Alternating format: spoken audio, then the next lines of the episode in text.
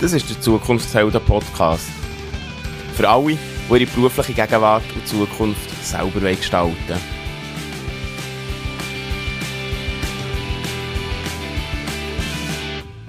Du hörst die von mir. Mein Name ist Ben.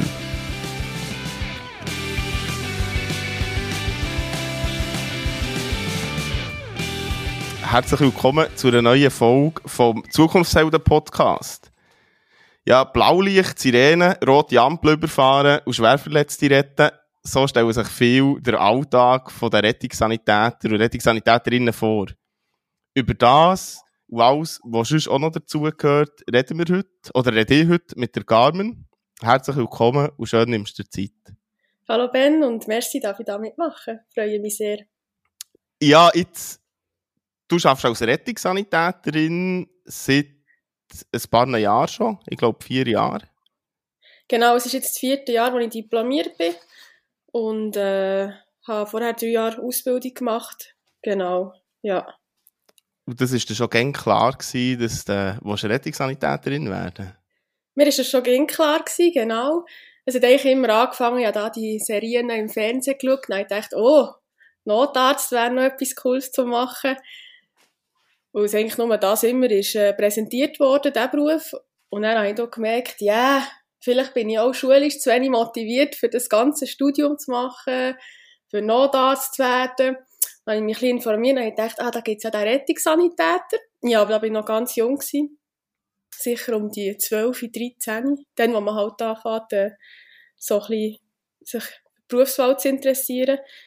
Und seitdem habe ich das eigentlich äh, ja, nachher verfolgt und bin schlussendlich auch zu dem gekommen, ja.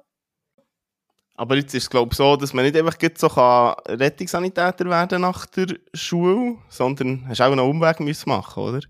Das ist es so, genau. Ich habe, ähm, es ist so, man muss zuerst einen Beruf haben, bereits, oder einfach äh, Chemie oder FMS abgeschlossen haben und halt das Mindestalter von 21, meistens. Und dann habe ich noch etwas müssen suchen vorher, äh, wo das ein bisschen überbrückt, dass ich genug alt bin und äh, bereits äh, eine Berufsbildung vorher gemacht habe, ja. Und ich habe mich dann für äh, TEO entschieden, das ist Fachfrau für Operationstechnik, wo ich auch drei Jahre Ausbildung habe gemacht und gerade eigentlich im Anschluss dann die Ausbildung zum Rettungssanitäter habe dürfen machen. Genau. Also die Ausbildung eigentlich nur gemacht als, als Basis, wenn man so will. Übergangslösung, ja. ja. Also es war auch sehr ein interessanter Beruf, gewesen, aber ich gewusst, dass ich nachher nicht lange eigentlich auf diesem Beruf arbeiten wollte, sondern ich sofort weiter schauen ja. Mhm. Bevor wir ja. vielleicht in den, in den Job oder Beruf von, von Rettungssanität eintauchen, Fachfrau für Operationstechnik, für die, die das nicht kennen, so einen groben Überblick, was macht man da? Das sind eigentlich die im Operationssaal, die die Instrumente anreichen am Chirurg, die den Patienten vorbereiten für, ähm, für die Operation, also in die richtige Position herentun, wo äh, zum Beispiel, wenn man das Bein desinfiziert, das Bein desinfi äh, operiert, das Bein desinfiziert und haben alle Instrumente ähm, zur Verfügung gestellt, um dann zu operieren, dass echt der Operationsablauf einwandfrei funktioniert. Genau. Also bist du da schon recht im, im Thema innen gewesen, bis du einem gewissen, wo bist in deinen neuen Beruf eingestiegen? Sicher vom Medizinischen her, die Anatomie kann man natürlich in- und auswendig vom Körper. Aber was so der Patientenkontakt angegangen ist, das, ja, da haben wir schon nicht wirklich viel Kontakt gehabt. Wir waren eher, äh, mit dem Chirurg in Kontakt gewesen, oder halt mit dem Knie vom Patient oder mit dem Bauch vom Patient, aber nicht mit dem Herr Meier an und für sich eigentlich. Ja, die schlafen genau. dann meistens schon. Schlafen oder, oder haben Teilnarkose oder ist ein Tuch zwischen uns und dem Patient von dem her. Mhm. Ist das also, schon etwas anderes gewesen? Aber mehr genau. der Kontakt zum Körper selber. zum Körper selber, als zum, zum Mensch. Zum Mensch, der noch drin ist. Genau, genau. Ja, voilà. Ja, jetzt so, du bist dann in die, in die Ausbildung eingestiegen als Rettungssanitäterin. Geht man da vom ersten Tag an ähm, raus oder geht man da zuerst in die Schule?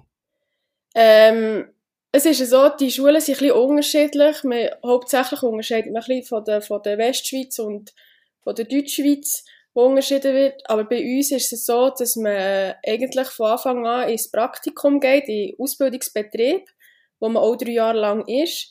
Und dann tut man vom ersten Tag ausrücken.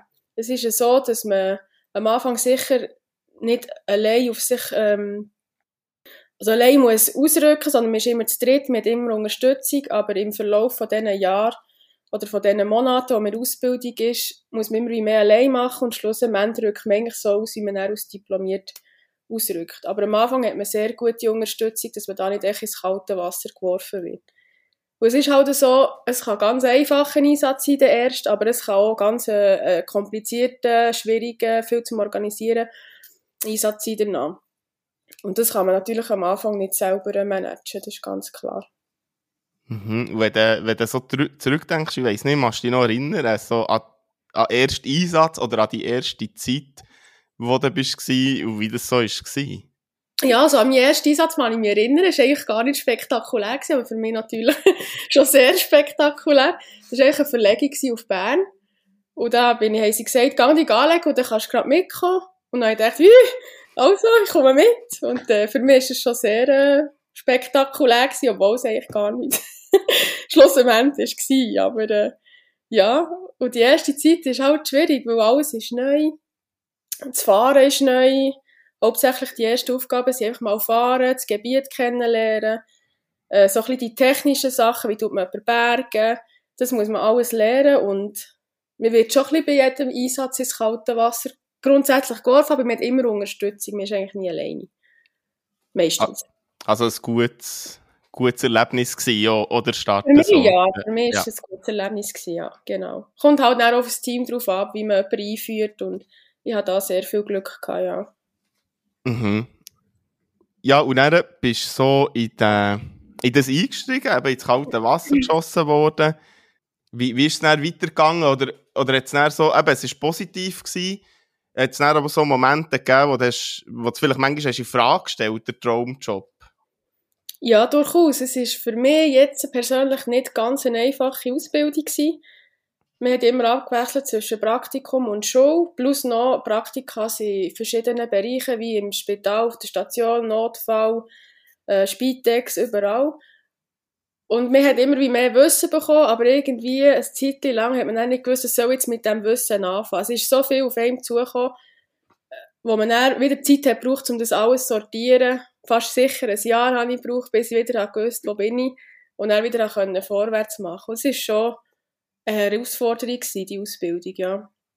Im Vergleich jetzt zu TOA, die ich vorher habe gemacht genau. Aha, also wo, wo du so im, fast in einem Vakuum drin bist, wo du nicht so gar nicht weißt, also du brauchst praktisch gar nicht. Das ist, ist viel Theorie ja. gewesen, so.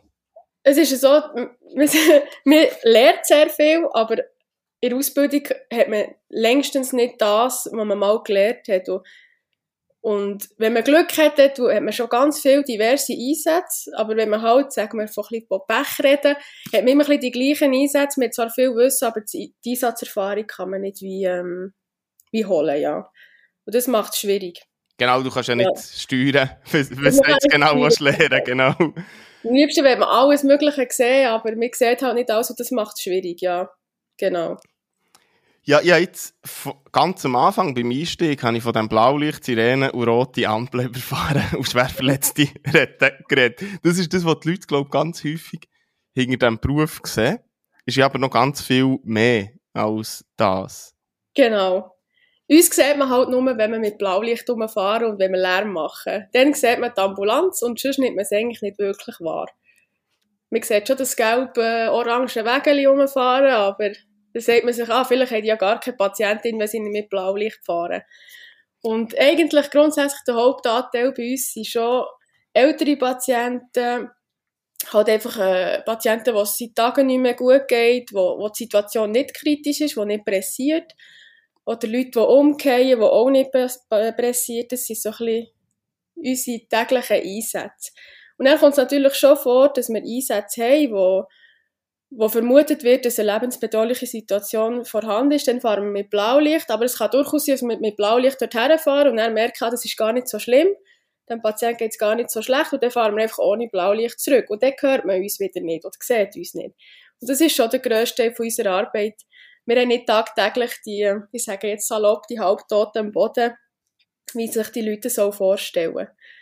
Ich finde, zum Glück haben wir das nicht, weil, also meine Meinung ist, wenn wir das jeden Tag hätten, wäre die Belastung extrem hoch für, ähm, für diesen Beruf, ja.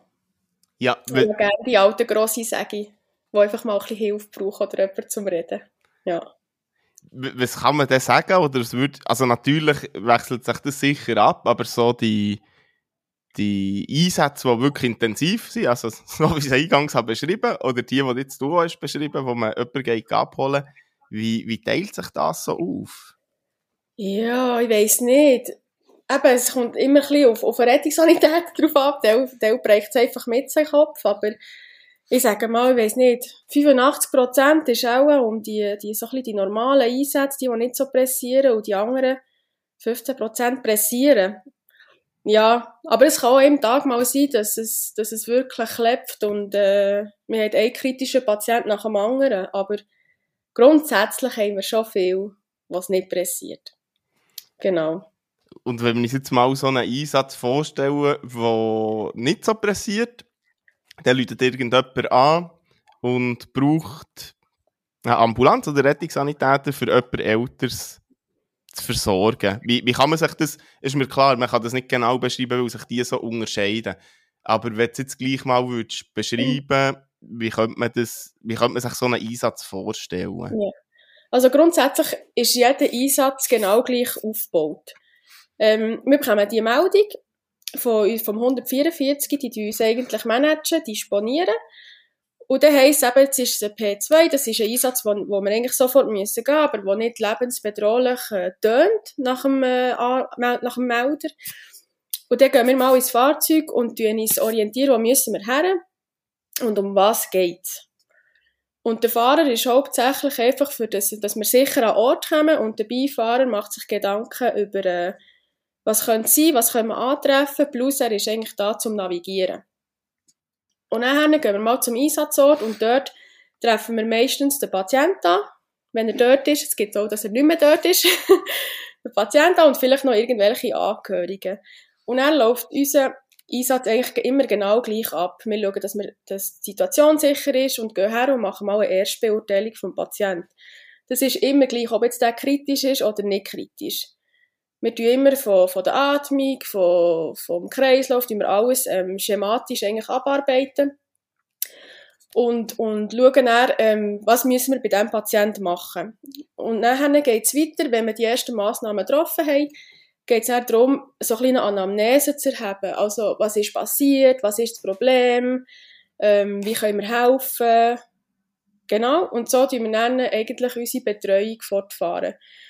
Dann weiter geht es weiter. Wir müssen den Patienten irgendwie von daheim in unsere Ambulanz bringen und von unserer Ambulanz ins richtige Zielspital. Das ist eigentlich immer am wichtigsten, dass wir den Patienten dort herbringen, wo er die Hilfe bekommen kann. Also es bringt nichts, wenn ich jemanden mit einem Herzinfarkt in eine Arztpraxis bringe, zum Beispiel. Das bringt nichts. Der muss in ein Spital, wo man das Herz kann untersuchen kann. Das ist immer so ein bisschen, ähm, das ist eigentlich das Zentrale. Und dann in jedem Einsatz wichtig, dass sich der Patient möglichst verbessert und nicht verschlechtert.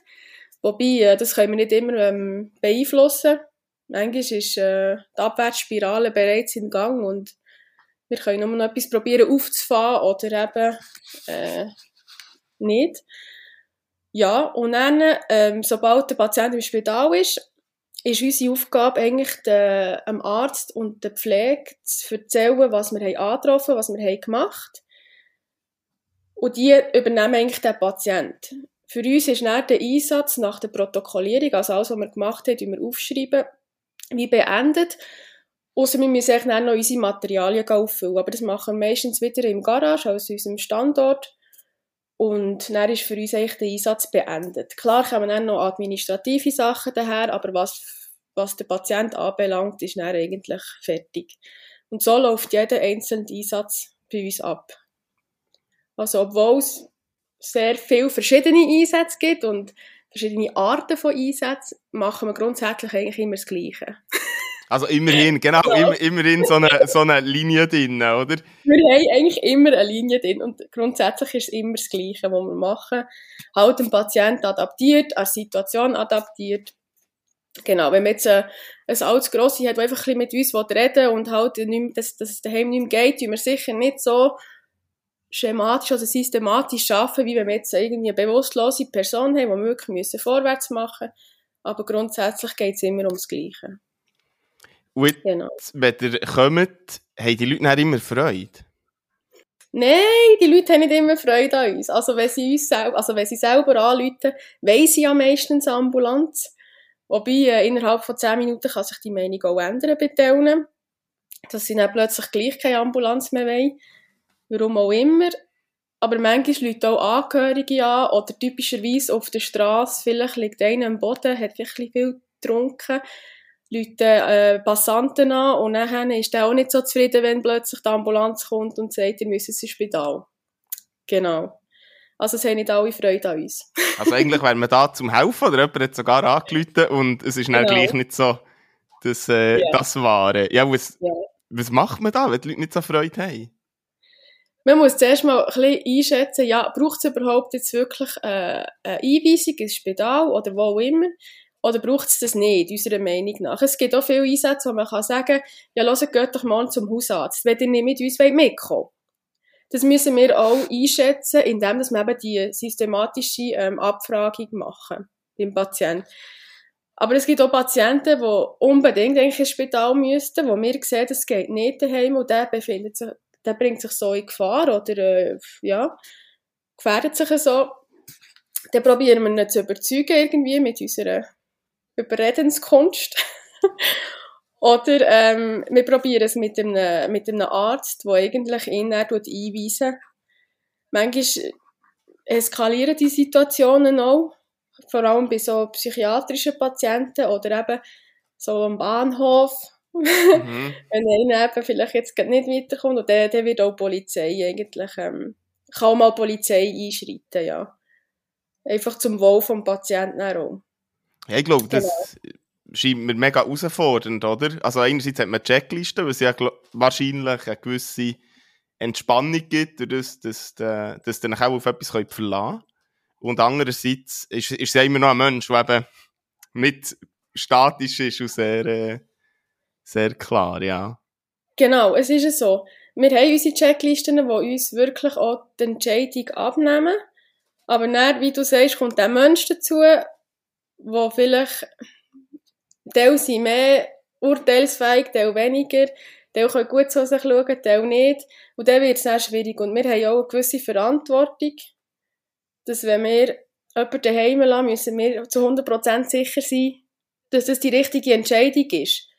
Weil wenn man dann irgendwie zwei Stunden später Leute Angehörige an dir, ähm, die Ambulanz ist da, sie hat ihn daheim gelassen und jetzt ist er bewusstlos im Boden. Kann immer passieren. Mhm. Kann immer passieren, aber es sollte eigentlich nicht, genau. Und das macht es bei uns relativ schwierig, ja. Also ich lasse sehr ungern Leute daheim. Ja, weil man einfach die Situation in dieser kurzen Zeit ist sehr schwierig, sich, also sicher zu gehen, dass man die kann alleine daheim lassen kann, ja. Genau, lieber mal, also meine Devise ist lieber mal einen mehr mitnehmen, als einen zu, zu viel daheim zu lassen, ja. Genau. Ja, wie du, wie du vorhin hast gesagt, das kann sich eben allenfalls auch verschlechtern. Und das wisst ja, ja dir, glaube ich, aus Erfahrung. Dann kann ich mir das gut auch vorstellen. Genau. Und wir haben ja immer die Möglichkeit, eigentlich eine Verzichtserklärung ähm, zu unterschreiben.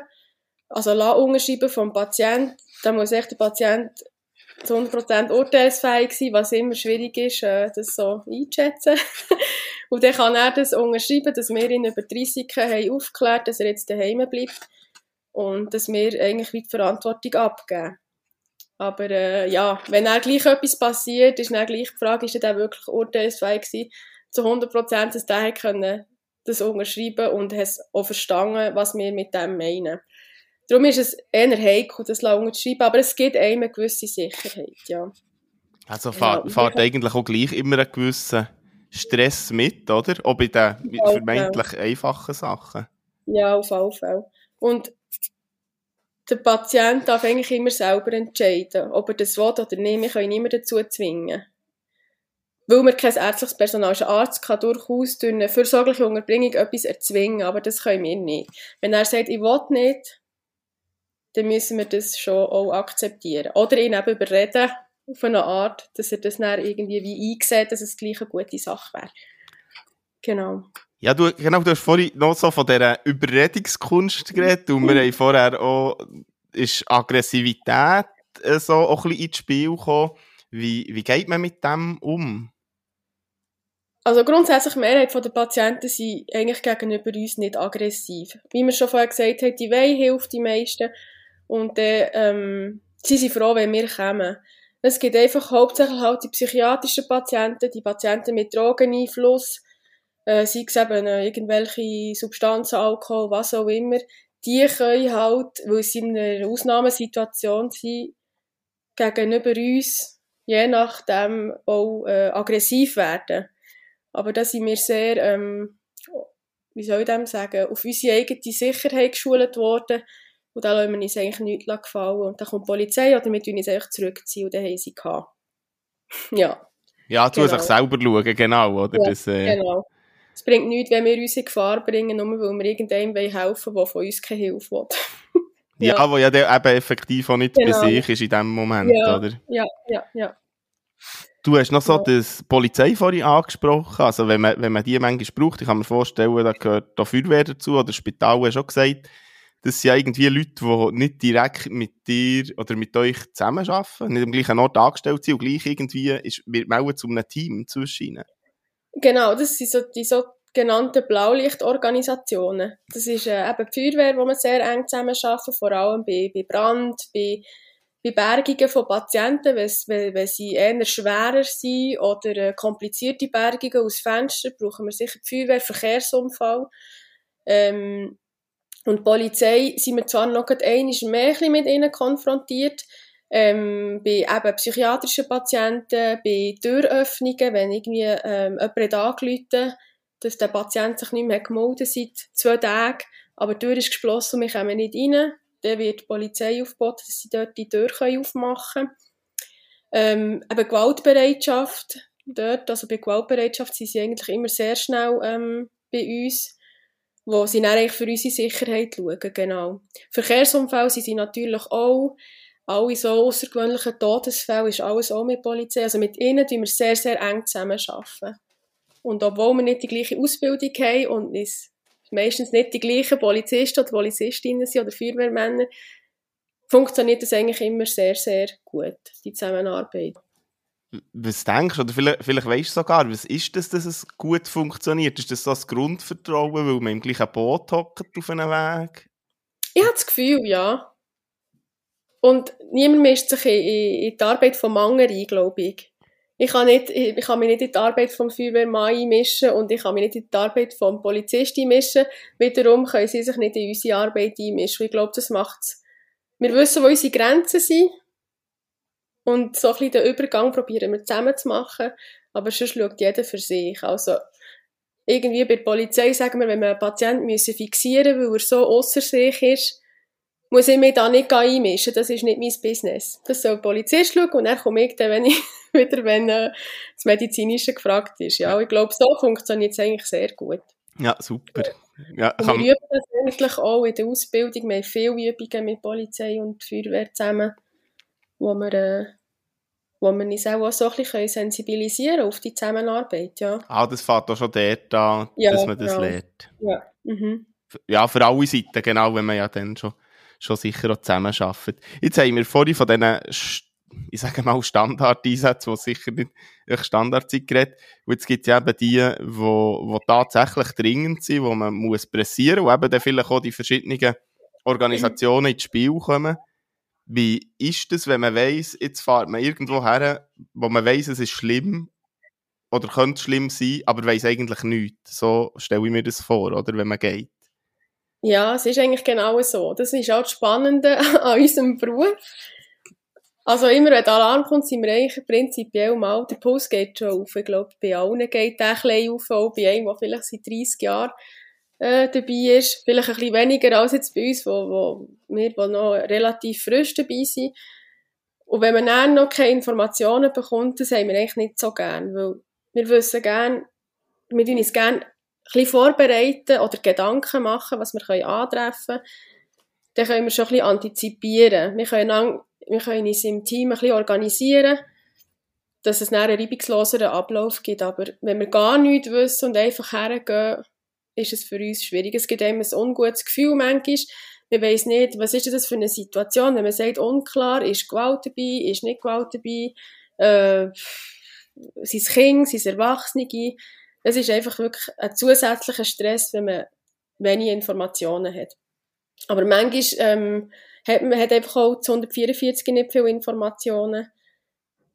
Ja, weil der Anrufer vielleicht äh, keine Zeit hatte, im Stress war, vielleicht die Sprache nicht hätte können, ja, genau, schlechten Empfang hatte, äh, ja, dann, dann ist es für eigentlich jeden Beteiligten schwierig, auch der in der Zentrale, weil er kann uns wie nicht helfen. Genau, ja. Und dann fährt man dorthin, dann kommt man irgendwie an und muss sich einen Überblick verschaffen. Wenn man wenig genau. weiss, oder? Genau. Es ist immer der erste Überblick äh, verschaffen, das ist das Wichtigste. Und äh, dann weiss man auch, ja, vielleicht hat man auch mehrere Patienten. Dann ähm, kann man auch organisieren, genau. Ja. Das ist das Wichtigste eigentlich.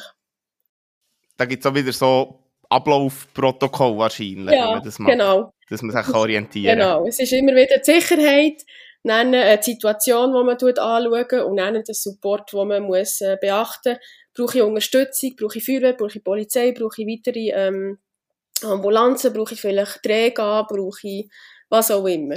Genau. Und das ist alles immer wieder schematisch, dass man eigentlich nichts vergisst. Ja.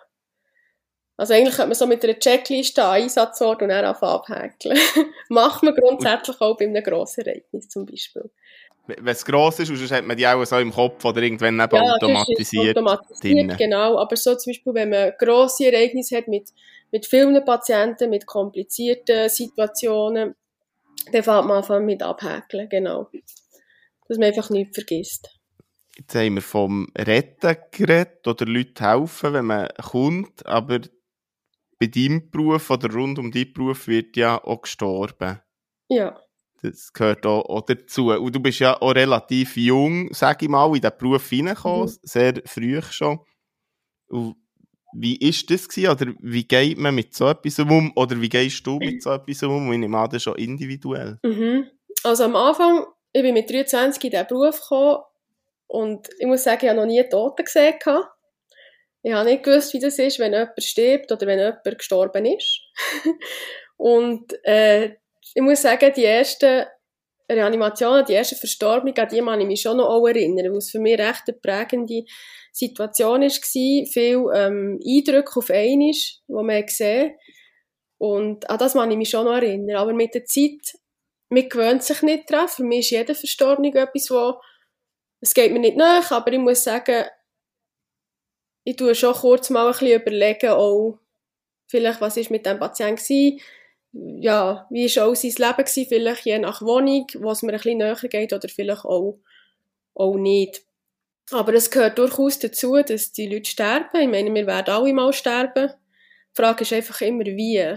So einen natürlichen Tod von einer 85-Jährigen oder ja, sagen wir 80 plus, denken wir, die hat ihr Leben gehabt oder der hat sein Leben gehabt und ist okay.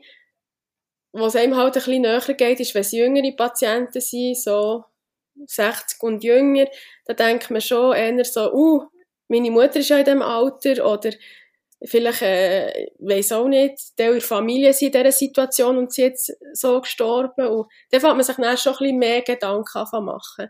Kinder ist immer so etwas, die haben ihr Leben noch nicht gehabt und sind eigentlich meistens sehr unschuldig. Das ist natürlich schlimm, wenn die müssen gehen. Und was für mich auch immer schwierig ist, sind die Suizide. Das ist für mich sind Einsätze, wo, wo mir auch etwas nachgehen, ja, genau wenn, mhm. es Verstorbene gibt aufgrund von einem Suizid, ja. Ja. Und dann, das hast du mir gesagt, wo wir mal vorgängig haben zusammen geredet haben, du bist ja mit dem auch nicht ganz alleine. Ihr seid ja mal zu zweit oder zu dritt unterwegs, je nachdem. Ist das etwas, was auch schon hilft in solchen Situationen? Ja, genau. Wir sind eben immer zu zweit, wie du sagst, unterwegs, mindestens, vielleicht auch zu dritt, vielleicht sind auch, auch zwei Fahrzeuge involviert, dann sind wir sogar zu viert. Und wir tun, auch wenn es nicht um einen Verstorbenen geht, eigentlich praktisch jeden Einsatz kurz zusammen reflektieren. Manchmal geht das 20 Sekunden. Sag, ist für dich gegangen? Ja, für mich ist gegangen. Hast du etwas anderes gemacht? Nein. Und dann ist es für uns schon abgeschlossen. Aber wenn es dann um komplexere Fälle geht oder, oder so Todesfälle, wo einem ein bisschen näher geht, dann tun wir schon eher darüber reden. Vielleicht auch ein bisschen darüber philosophieren. Vielleicht auch die eigenen Emotionen äh, preisgeben für dass man das kann verarbeiten kann, ja. Und es ist so, dass es schon sehr gut tut, im Team das zu verarbeiten. Und meistens sagt der andere, ja, die Situation habe ich auch schon gehabt und ich habe es so und so verarbeitet oder wie auch immer. Und manchmal tut es auch gut, einmal drüber zu schlafen und am nächsten Tag vielleicht den Kollegen noch einmal zu fragen, du, wie geht's dir? Hast du können schlafen oder nicht? Vielleicht, äh, ich habe auch mal eine Nacht nicht so gut können schlafen und dann am nächsten Tag bin ich zur Kollegin und gesagt, du, los, ich habe nicht so gut können schlafen und dann haben wir noch einmal darüber geredet. Und dann war es für mich okay gewesen. Und es gibt auch Situationen, ich habe es jetzt zum Glück noch nie gehabt, wo man dann auch eine Instanz weiter muss, wo man das vielleicht auch mit einem, mit einem im Team, der spezialisiert ist auf solche, ähm, Einsatzreflexionen muss reden oder schlussendlich dann noch weitergehen zu irgendeinem Psychologen oder so wo man diesen Einsatz dann kann, ähm, oder das Erlebte kann verarbeiten kann. Aber das ist eher selten. Meistens bleibt man auf der Ebene vom Team, wo man es eigentlich relativ gut kann, kann verarbeiten ja. Bedingt sicher auch so ein, ein Grundvertrauen, oder? Dass man dem darf Platz geben und nicht irgendwie stark muss sein und und das für sich behalten und ja keine Emotionen zulassen. Ja, ich glaube, das ist Charaktersache. Es gibt sicher die, die lieber für sich wollen, ähm, verarbeiten, die vielleicht auch ein bisschen kalt überkommen und denken, ja, der berührt sowieso nie irgendetwas. Und es gibt die, die einfach darüber reden Und wir sind im Rettungsdienst so ein bisschen wie eine Familie meistens. Wo wir, wir reden über uns, wir reden, ob es uns gut geht oder nicht. Nicht nur über das Arbeiten, sondern auch über das Private. Und da gibt es sehr viel Vertrauen. Und dann tut man sich auch auf, ja, nach einem Einsatz zu sagen, das geht, mir geht es jetzt nicht gut. Und der Einsatz ist mir jetzt überhaupt nicht gelungen oder ich habe jetzt extrem Mühe mit dem. Und da sind die meisten eigentlich offen, darüber zu reden. Auch, ja, genau. Und einer würde zulassen, der vielleicht nicht darüber würde reden. Genau. Es ist mhm. eher eine Schwäche zeigen, wenn man einfach das in sich reinfrisst und dann äh, nach ein paar Jahren dran kaputt geht. Oder ein paar Monate. Oder ein paar Einsätze. Genau. Genau, könnte man es wahrscheinlich auch nicht ja. so lange machen. Genau, ja. Es hat ja das so eine. Also, der Job, wenn wir, wenn wir jetzt so darüber reden, hat ja so eine ernste Seite. Und gleichzeitig glaube ich, kann ich mir vorstellen, dass Humor auch etwas Wichtiges kann sein, trotz dem ganzen Ernst und ich nenne es mal Leid, wo man erlebt. Ja, wir haben viele Einsätze, die, nicht zum Lachen sind. Aber wir tun, eben, es geht wieder in die Verarbeitung. Wir haben auch einen gewissen schwarzen Humor, den wir brauchen. Und wir sagen immer, Jesus Gott, wenn die uns würden draussen zuhören, was wir hier würden sagen, die würden denken, die spinnen alle. Aber das ist genau unsere Art zu verarbeiten. Und vielleicht ernste Sachen ein bisschen probieren, nicht ins Lustige ziehen, aber mit Humor anzuschauen. Aber ich glaube, das ist im Gesundheitswesen einfach so, dass man das muss. Ja, wo man mit sehr kuriosen, schlimmen Situationen muss umgehen muss. Das gehört echt dazu. Hilft Humor auch mit den Patienten zusammen? Auf alle Fälle. Auf alle Fälle. Humor sollte immer einen Platz haben. Wir können viele Leute erreichen, die vielleicht in einer schwierigen Situation sind, einfach mal ein kleines Witzchen zu machen über, über uns selber oder auch über einen Patienten vielleicht auch. Und so kommt man ein gewisses Vertrauen. Aber man merkt auch schnell, wenn ein Patient das nicht wie toleriert. Dann sagt man, ah, ich habe es probiert, aber der ist eigentlich jetzt nicht so gut aufgelegt für das. Ja, genau. was nicht passt, was man vorher ja auch nicht ja. weiss. Jetzt ist ja das ja. irgendwie auch genau das, wenn ihr herkommt, seid ihr einerseits in eurer Uniform, ihr seid angeschrieben, es ist klar, was ihr seid. Und ihr begegnet aber auch einem Menschen und müsst so, sehe ich es auch eure menschliche Seite zeigen, zum einen. Und gleichzeitig geht es ja, glaube ich, auch darum, eine Grenze zu ziehen, dass man nicht mehr einen ganzen Rucksack voll Sachen heimnimmt. Wie, ja, wie, wie genau. schafft man den Spagat? Ich weiß nicht, ich glaube, das ist wieder Charaktersache und einerseits auch die Uniform, die das ausmacht. Ich kann es von mir erzählen, ich bin eine Persönlichkeit, die eher zurückhaltend ist im Privaten, wo, wo jetzt nicht so auf Leute würde zugehen Aber wenn ich arbeite und meine Uniform anhabe, bin ich ein, ein anderer Mensch. Ich gehe anders auf die Leute zu, ich begrüße die anders, ich rede anders mit ihnen, vielleicht ein bisschen autoritärer. Ähm, und ich glaube, die Barriere so auch mit dieser Uniform macht sehr, sehr viel aus. Auch. Ja. Dass man einerseits professionell überkommt und andererseits kann man auch ein bisschen seinen eigenen Charakter reinbringen. Jemand, der ein bisschen ruhiger ist, bringt vielleicht ein bisschen mehr Ruhe rein. Jemand, der ein bisschen humorvoller im Privat ist, kann seinen Humor vielleicht auch noch ein bisschen einbringen. Genau. Aber ich glaube, für mich ist die Uniform etwas sehr, sehr Wichtiges, für auch eine, eine Grenze zu ziehen zwischen mir als Person und dem Patient. Das ist für mich sehr wichtig. Ja. Und wenn du so an, das ist vielleicht noch schwierig zu sagen in diesem Zusammenhang, aber wenn du so an die Lieblingseinsatz denkst oder Lieblingsarbeitstag, was, was wäre das? Oder gibt es das?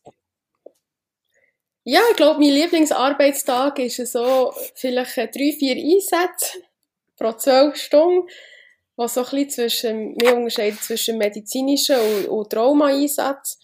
Vielleicht äh, jemand, der sich, weiss nicht, eine Fraktur hat zugezogen, wo ich ein bisschen mit Medikamenten arbeiten kann und wiederum vielleicht jemand mit der ähm, Allgemeinzustandsreduktion, wo man vielleicht eher mit, mit Wort und Unterstützung und ein Fürsorge kann helfen So ein Mix von dem, ja. Und vielleicht mal auch noch einen Einsatz, den ich ein bisschen überlegen muss, der kritischer ist das sind so für mich erfüllte Arbeitstage, genau. Ja. Einfach ein Mix von allem. Richtig abwechslungsreich. Hey. Ja, genau. Aber tendenziell habe ich auch lieber einfach medizinische Einsätze und ich bin weniger so ein bisschen der Trauma-Typ. Genau. Ja, also auch dort hat man ja. so ein bisschen seine Präferenzen. Hey. Präferenzen, ja. Das hat so jeder klein. Ja. Gibt's, oder was sind die Sonnenseiten im Job für dich, wo du würdest sagen, das ist wirklich das, eben so ein bisschen vom schönen Tag geredet, aber wo wirklich so der, der positive Teil. Ich habe jeden Tag einen anderen Arbeitstag. Das gleicht sich eigentlich, jeder Arbeitstag ist anders, keiner ist gleich.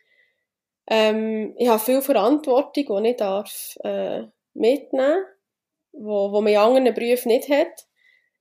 Ähm, ich bin mit Leuten, ich kann mit Leuten zusammen arbeiten, die eigentlich gleich sind wie ich, eigentlich, vom gleichen Charakter her was sehr interessant macht und mit einfach diversen Menschen von, von diversen Sozialschichten, von, von diversen Kulturen, von, von einisch im Regen arbeiten, einisch in der Sonne arbeiten, einisch drinnen, einisch draussen und das macht es, sage ich, mega cool, ja, der Beruf. Über welche Seite im Job redet man nicht so gern? Dass wir manchmal Tage haben, wo wir nichts machen. Die, die, die gibt es so? genau, die wo, man, wo man nichts macht. Ja, ja. Ja. Und das sind... Arbeitskollege hat mir mal gesagt, wir, wollen, wir wünschen niemandem etwas Böses, aber arbeiten tun wir gleich gerne. Also immer, wenn wir arbeiten, geht es eigentlich jemandem nicht gut. Das ist eigentlich traurig. Ja. Aber unseren Beruf machen wir sehr, sehr gern. Und wir haben gern, wir rücken gern aus, aber immer dann geht es jemandem schlecht. Ja, das, das, ist vielleicht ein bisschen, ein bisschen die Schwierigkeit dort, genau. ja, genau. Und du hast jetzt noch gesagt, zwölf Stunden, also ihr habt nicht so die klassischen Arbeitstage, sage ich mal, von, von acht mhm. Stunden, sondern ihr seid zwölf Stunden am Arbeiten und könnt auch theoretisch zwölf Stunden unterwegs sein, wenn das mal... Ja, genau. Das kommt ein bisschen auf den Betrieb drauf ab, aber die meisten jetzt zum Beispiel im Kanton Bern, bis auf einige Ausnahmen, die eigentlich zwölf Stunden, meistens vom 7. bis zum 7. Und äh, wir hat dann, ähm, in dieser Zeit rückt man einfach aus und hat nebenbei am Standort oder im Garage, sagen wir immer, ähm, noch so gewisse Aufgaben. Das ist wie WC putzen, Büro machen, waschen, äh, kochen, was auch immer. Hat man diverse Ämter, die zwischen diesen Einsätzen echt gemacht müssen werden. Genau. Und äh, es kann halt sein, dass man schon am halb siebten, wenn man herkommt, wenn man ein bisschen früher ist, bereits muss ausrücken, wie, dass man halt auch noch um viertel vor siebten auf einen Einsatz geht und er halt mehr als zwölf Stunden arbeitet. Das ist natürlich nicht der grosse, für uns Nachteil, ja. Dass wenn, vor allem, wenn man den ganzen Tag nichts hat gemacht und er kommt um halb siebten oder viertel vor siebten noch einen Einsatz, sagt man sich, Okay. Jetzt müssen wir uns noch schnell einmal motivieren, für dort rauszugehen, ja. Hätte nach Wäsche und WC putzen nicht noch müssen sein. Nein. Wenn du so in die Zukunft schaust, hast viele Berufe verändern sich ja heute, auch wegen der Digitalisierung. Unter anderem hast du das Gefühl, der Beruf von der Rettungssanitäterinnen verändert sich auch. Ja, ich habe das Gefühl, er wird sich extrem verändern. Er hat sich jetzt auch bereits extrem verändert, sei es einerseits von Kompetenzen her. Äh, früher ist man mit einer Pflegefachfrau, die nicht unbedingt Rettungssanitäterausbildung hatte, und einem Gärtner oder vom technischen Dienst ausgerückt. Und dann ist der Beruf immer wie professioneller geworden, bis eigentlich zum Rettungssanitäter. Ähm, was auch noch sich optimiert hat, ist die ganze die ganzen Einsatzmaterialien. Zum Beispiel das Typische ist, ist äh, unsere Trage, unsere Barren, wo Patienten drauf liegen. Früher hat man die noch von Hang gedreht. Und heutzutage muss man sich Knöpfe drücken und er wird rausgefahren, wird die Höhe verstellt und so. Und das ist schon eine extreme Erleichterung. Man überlegt immer, wie mehr, wie viele Materialien nimmt man mit. Tendenziell nimmt man immer mehr Materialien mit als früher, wo man einfach nur äh, einen Defibrillator hat dabei hatte, einen Rucksack und ein bisschen Sauerstoff. Und wir, wenn wir an eine Reanimation gehen, aussehen wie, wie richtige äh, Esel, die da, ich weiß nicht, wie viel ähm, Materialien mitschleifen. Das hat sich sicher auch verändert, ja. Aber wiederum können wir draussen auch wieder mehr machen. Ob das sinnvoll ist oder nicht, das lassen wir sei dahingestellt. Aber das hat sich verändert. Und ich glaube, es wird sich auch immer wie mehr verändern. Das Technische, die Bergungshilfen, und eben die, die Therapien draussen, wo man wo sicher auch ausgeprägter werden. Die Frage ist, wird es wieder zurückgehen? Das weiss man nicht, wie vor 20 Jahren, 30 Jahren. Oder es wird sich noch einmal anders verändern. Das kann man nicht so sagen. Aber ich habe das Gefühl, es wird sich noch einmal ein bisschen extremer verändern. Ja. Also extremer von, von technisch ausgeprägter und mehr dabei haben. Und Möglichkeiten draussen zu therapieren, ja. Ja. Ob das positiv ist, weiß ich nicht. Ich bin eher der Meinung, ja, man muss es einfach mal ins Spital bringen und dort nachschauen. Als da draussen, ich weiß nicht was, Doktor und... Ja, man ist ja eingeschränkter draussen, ja, oder? Genau, es fehlen ihm genau. dann gleich, glaube gewisse Sachen, wo man dann froh ist, wenn man ähm, ja, so einem Arzt kann übergeben kann. Weil Ärzte sagt ja dir, im Normalfall, wenn ihr zu zweit seid, reden wir von zwei Rettungssanitätern zwei Rettungssanitäter oder, also mindestens ein Rettungssanitäter muss auf dem Fahrzeug sein. Ähm, das kann Rettung, zwei Rettungssanitäter sein, ein Rettungssanitäter und ein Transportsanitäter oder auch ein Studierender wo vom Rettungsdienst, genau, kann so sein. Einfach Minimum ein Rettungssanitäter muss drauf sein. Und so könnt ihr auch nicht immer auf einen Arzt zurückgreifen, der ja dann, glaube ich, mehr Sachen darf machen, schon rein vom Gesetz her und natürlich auch mehr Sachen kann. Genau. Es gibt Rettungsdienste, die das Notarztsystem haben, die, glaube ich, auch immer ein bisschen gängiger werden. Da ist es ein bisschen gespalten, in welche Richtung das wird gehen in Zukunft. Und die haben natürlich schon mehr auch diagnostische Möglichkeiten. Ähm, auch ganz zum Beispiel Todbescheinigungen, das dürfen wir nicht. Wir dürfen zwar sagen, ja, der ist tot, aber wir dürfen es nicht offiziell äh, äh, aufschreiben sozusagen, mhm. aber die Bescheinigung machen. Das sind natürlich alles so Vorteile, die die ein Arzt mitbringt, die ganze Intubationen einleiten und so, das bringt der Arzt natürlich mit. Wobei wir auch ähm, noch so eine kleine wie soll ich eine Berufsgattung haben, die Rettungssanitäter mit Anästhesie-Ausbildung, die haben natürlich praktisch, ich sage praktisch, die gleichen Kompetenzen wie eine ja, Notarzt ist vielleicht jetzt gerade ein bisschen heikel gesagt, bis auf eben die Todbescheinigung und gewisse, gewisse ähm, Fähigkeiten, die sie nicht haben, aber die dürfen schon noch einiges mehr machen als ein Rettungssanitäter, obwohl sie kein ärztliches Personal sind. Oh, voilà, da gibt es dort ja. doch auch noch einige Abstufungen. Genau. Und das hat für mich, glaube ich, eher Zukunft, dass der Rettungssanitäter mit Anästhesieausbildung tendenziell mehr eingesetzt wird oder gefördert wird als der Notarzt, ja. Ja, ich nehme an, genau, dass es so genug Leute hat irgendwo, oder? Irgendwo muss man die ja. Leute ja immer... Äh, herüberkommen, ja, wo, wo können mitarbeiten Und ein Notarzt, der sind sehr, sehr gut, wirklich bedenkenlos, und die haben einfach von der Präklinik her keine Ahnung. Die sind zwar gute Ärzte innerklinisch, aber draussen sieht man halt einfach, dass sie nicht ausgebildet worden wie ein Rettungssanitäter. Das ist ja klar. Ah, das ist, Und ja. Das ist für uns eigentlich nicht so eine Hilfe. Hingegen eben Anästhesie, RS, die sind eigentlich ausgebildet worden aus Rettungssanitäter plus aus Anästhesie. Also für mich eigentlich die optimale Kompetenz im Rettungsdienst, ja. Genau, ich glaube, das, das muss man sich immer wieder überlegen. Das ist etwas, was du da hast gesagt. Man ist einfach da überall. Also, man hat dann nicht äh, sein, sein Umfeld, wo, wo gesetzt ist. Man ist in einer Wohnung, man kann im Dreck sein oder in Mhm. einem Büro. Das, ich glaube, das spielt auch eine Ja. Rolle, oder? Sich schon nur dort wahrscheinlich Ja. zurechtfinden. Nebst dem, dass, dass äh, ja, sonst noch viele andere Sachen um einen Mensch sind. Genau. Genau, das ist ja so, ja. Also technischer hast du gesagt, wird der Beruf oder könnte sein, was wünschst du dir für die Zukunft von diesem Beruf oder von deinem Berufsweg? Das ist noch schwierig zu sagen. Ich hoffe, dass es eigentlich so ein bisschen so bleibt wie jetzt.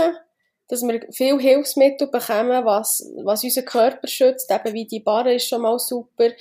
Vielleicht irgendwie, ich weiss auch nicht, ist ein bisschen futuristisch, einfach elektronischer Stuhl, dass man nicht mehr den so muss die Stege durch abziehen. Äh, ist noch schwierig, ja. Es ist ein Beruf, der sich in alle Richtungen kann verändern kann. Man hat es gesehen, wie er sich jetzt in den letzten Jahren verändert hat. Und darum sind so Zukunftsaussichten äh, schwierig. Ich hoffe echt, dass ich es möglichst lang machen kann, auch körperlich und, und, und psychisch.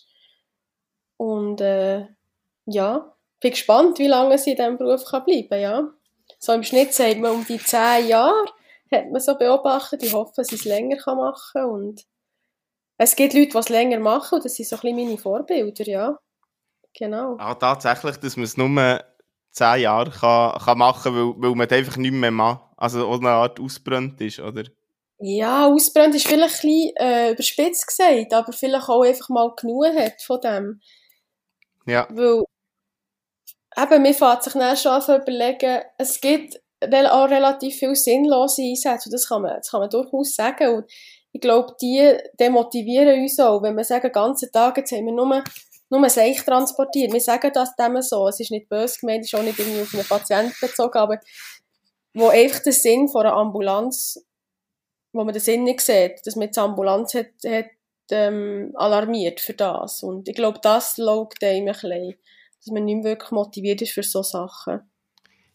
Ich glaube, du, du, du sprichst jetzt noch etwas Spannendes an, ähm, wo ich, ich weiß nicht, wie es in der Schweiz ist, aber von Deutschland, wo die Ambulanz zum Teil als Taxi gebraucht wird, weil man ja dann muss arbeiten auch. Ist das auch etwas, was man hier manchmal erlebt oder weniger? Die Taxifahrten gibt es durchaus, ja. Ich glaube, hier muss man ein bisschen unterscheiden zwischen einem ländlichen Rettungsdienst und einem stä- städtischen Rettungsdienst. Einem städtischen Rettungs Rettungsdienst hat man durchaus mehr so die Taxifahrt, wo man sagt, ja, aber der hätte jetzt durchaus können ein Taxi nehmen und heute mit seinem Bauchweh oder seiner, ihrer Bauchschmerzen ins Spital gehen. Durchaus. Aber dann wiederum muss man empathisch sein und sagen, ja, die haben in dem Moment keinen Ausweg gefunden und die haben die Ambulanz alarmiert. Kann man dann auch schön reden. Durchaus. Aber es gibt ein paar Einsätze, wo man muss sagen, also das Taxi wäre billiger geworden als unsere Ambulanz. Ja, voilà, das ist genau, es ist ja auch noch ein Kostenpunkt. Ich glaube, das ist, das ist ja hier so ein bisschen die Schwierigkeit, da, wo man sich bewegt zwischen Leuten helfen und für sie da sein und dem, ich nenne es mal Missbrauch. Ja, jetzt, heute, ich weiss nicht, ob du von dem auch schon hast gehört oder ob das vielleicht ein Schweizer Thema ist, dass man in Deutschland jetzt neu versucht, QR-Code auf Rettungsfahrzeuge zu tun, dass, wenn Leute die Einsätze filmen, dass eine Meldung kommt, Gaffen tötet. Okay, Ähm, kenne ich gar nicht, ja. Und das, das geht ja so ein bisschen das rein, vielleicht, in das nicht, nicht Sinnlose. Wie, wie begegnet man dem? Also ich glaube, das ist schon ein Schweizer Thema, dass Leute da stehen und, und zuschauen oder vielleicht sogar Mhm. manchmal im Weg stehen. Das ist ja so, ja. Äh, hauptsächlich äh, Verkehrsunfälle. Das kennt man, die Gaffer, wo es eigentlich auf der, ich weiß nicht, sagen wir mal, auf der Zürich-Fahrbahn, auf der A1 hat es geklebt und auf der Berner Fahrbahn hat es Stau. Warum? Weil einfach die Leute abbremsen und schauen. Und eigentlich haben die nichts zu schauen. Das ist, ja, jetzt ist gerade vor kurzem da, ich weiß noch, vor zwei Tagen, wo der eine irgendwie gefilmt hat, wo zwei Tote gegeben. Das ist ein No-Go für mich. Wenn die wüssten, das sind verstorbene Patienten. Und das ist einfach respektlos. Und es ist auch respektlos gegenüber einem Patienten, der irgendwie auf der Straße am Boden ist, vielleicht noch eingenässt hat und Leute filmen den. Das hat nichts mit Würde zu tun. Für mich ist es einfach unverständlich. Ich schaue auch, wenn eine Ambulanz vorbeischaut, äh, vorbeifahrt. Ich schaue auch. Ich schaue vielleicht auch schnell her, wenn, wenn zwei Rettungssanitäter am Bahnhof vielleicht jemanden auflüpfen. Ich schaue auch, ganz klar. Aber ich stehe nicht dort und filme oder ich gaffe nicht. Wo das einfach für mich respektlos ist. Aber das passiert sehr, sehr viel. Und ich will gar nicht wissen, auf wie viele Videos ich schon bin. Irgendwo in einer Stadt, wo ich, jemand, ähm, wo ich jemandem helfe. Ich glaube, das kommt mehr vor, als wir uns dem bewusst sind. Ja. Genau, das kommt ja dann auch noch dazu, nebst, nebst allem anderen, dass, dass dir auch zum ungewünschten, ungewollten Filmstar ja. werdet. Und dann sieht man halt immer, plötzlich ist ein Patient nicht so einverstanden mit uns oder er ist vielleicht noch unter, unter Drogeneinfluss und, und wir haben vielleicht ein bisschen Mühe mit ihm zu kommunizieren und tun uns vielleicht sind auch ein bisschen säcker mit dem und das wird echt alles aufgenommen. Und ja, wird halt schnell mal gesagt, ah, die Helfer haben völlig übertrieben oder die haben sich nicht richtig verhalten. Die Außenstehenden wissen es immer besser als die, die eigentlich grundsätzlich dabei waren und alle Informationen hatten. Ja. Aber das ist ein Riesenproblem. Irgendwo ein zusätzlicher Stress für euch auch, kann ich mir vorstellen. Ja, darum gehen wir eigentlich auch nicht gerne. Also auch ich nicht, vielleicht machen es auch gerne, aber ich gehe nicht gerne an so öffentliche Plätze, wo es sehr viele Leute hat und dort jemanden holen. Meistens gibt es auch irgendwelche Kommentare, wenn man aussteigt oder was auch immer. Und mit dem habe ich ehrlich gesagt sehr Mühe. Aber ja, gehört halt auch ein bisschen dazu. Wir sind Ambulanz, wir haben Uniform an, wir fallen auf. Ja, Vielleicht gehört es auch ein bisschen dazu. Aber meins ist es eigentlich nicht. Jetzt kommen wir nochmal zurück zu, zu dem Wunsch für die Zukunft oder Träume, persönliche Träume, ähm, auch beruflich. Gibt es da noch etwas, was du hast? Oder man hat gesagt, du bist im Traumberuf, aber vielleicht ist noch etwas? Ich bin in meinem Traumberuf und werde bis äh, zu meiner Pensionierung Rettungssanitäter bleiben. Das ist mein Traum ich wünsche mir das. Aber ich bin mir durchaus bewusst, dass es nicht viel braucht, dass ich diesen Beruf nicht mehr werden können Oder auch nicht mehr zu 100 Prozent, wie ich es jetzt mache. Und bin mir schon überlegen, was kann ich noch machen? Ich meine, ich habe einen Beruf, ich bin TOA. Ich kann immer dort zurückgehen, vielleicht nicht mehr äh, wie die, die schon jahrelang dabei sind. Vielleicht fange ich dann wieder bei den kleinen Eingriffen an. Das gibt mir eine gewisse Sicherheit, aber es ist nicht das, was ich machen will. Ich kann mir es nicht vorstellen, wieder zu 100% zurück auf TOA zu gehen. Und darum bin ich schon am schauen, was ich sonst machen könnte. Eine Option wäre, den Disponent zu machen, also auf das 144 gehen und dort Einsätze eigentlich äh, zu disponieren. Also die Ambulanzen einzuteilen, wo sie hergehen. Oder halt einfach noch die Pflegeausbildung, also die Pflegefachfrau zu machen, damit ich wenigstens so ein vielleicht mal auf einen Notfall kann arbeiten kann, der ein näher am Rettungsdienst ist, als vielleicht Theo. Genau. Mhm. Ja. Also, wo so ein bisschen das, das Leben oder das Aktivere noch, noch drin ist. Oder die Abwechslung, ja. genau. Genau, so. genau. Aber ich sträube mich ein bisschen dagegen, mir zu viel Gedanken zu machen für das, weil ich eigentlich wirklich will, äh, im Rettungsdienst bleiben, ja. Aber wir wissen es alle, dass es wahrscheinlich irgendwann nicht mehr wird gehen. Ja. Und das ist das Problem an uns Jungen, die so jung eigentlich Rettungssanitäter machen. Wir haben noch x Jahre vor uns, bis wir pensioniert werden. Und früher hat man vielleicht mit, mit 35, 40 den Rettungssanitäter gemacht. Das macht schon fast 15 Jahre weniger, sagen wir, Belastung als, als das, was wir jetzt haben, ja. Ja, oder, ja bisschen länger sollen warten für die Traumberufe. es ist so, es, seine, es ist ein grosser Vorteil, wenn man gewisse, äh, ein gewisses Rucksäckchen an Lebenserfahrung mitbringt, durchaus, ja. ja.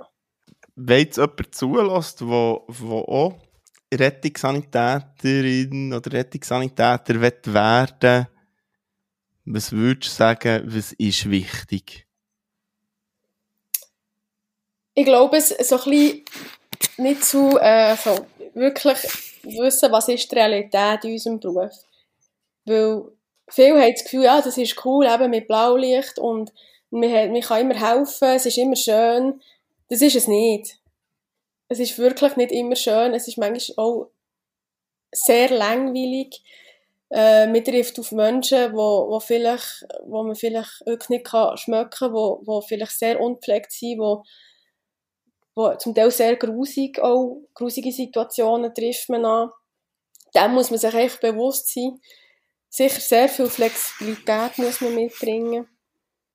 Und äh, ja.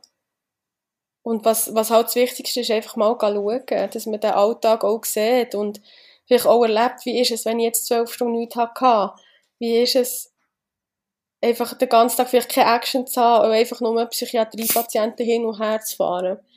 Das ist sehr wichtig, dass man dann nicht wie auf die Welt kommt, wenn man diesen Beruf machen will. Und sonst ist es noch schwierig zu sagen, was man da muss, muss mitbringen ja.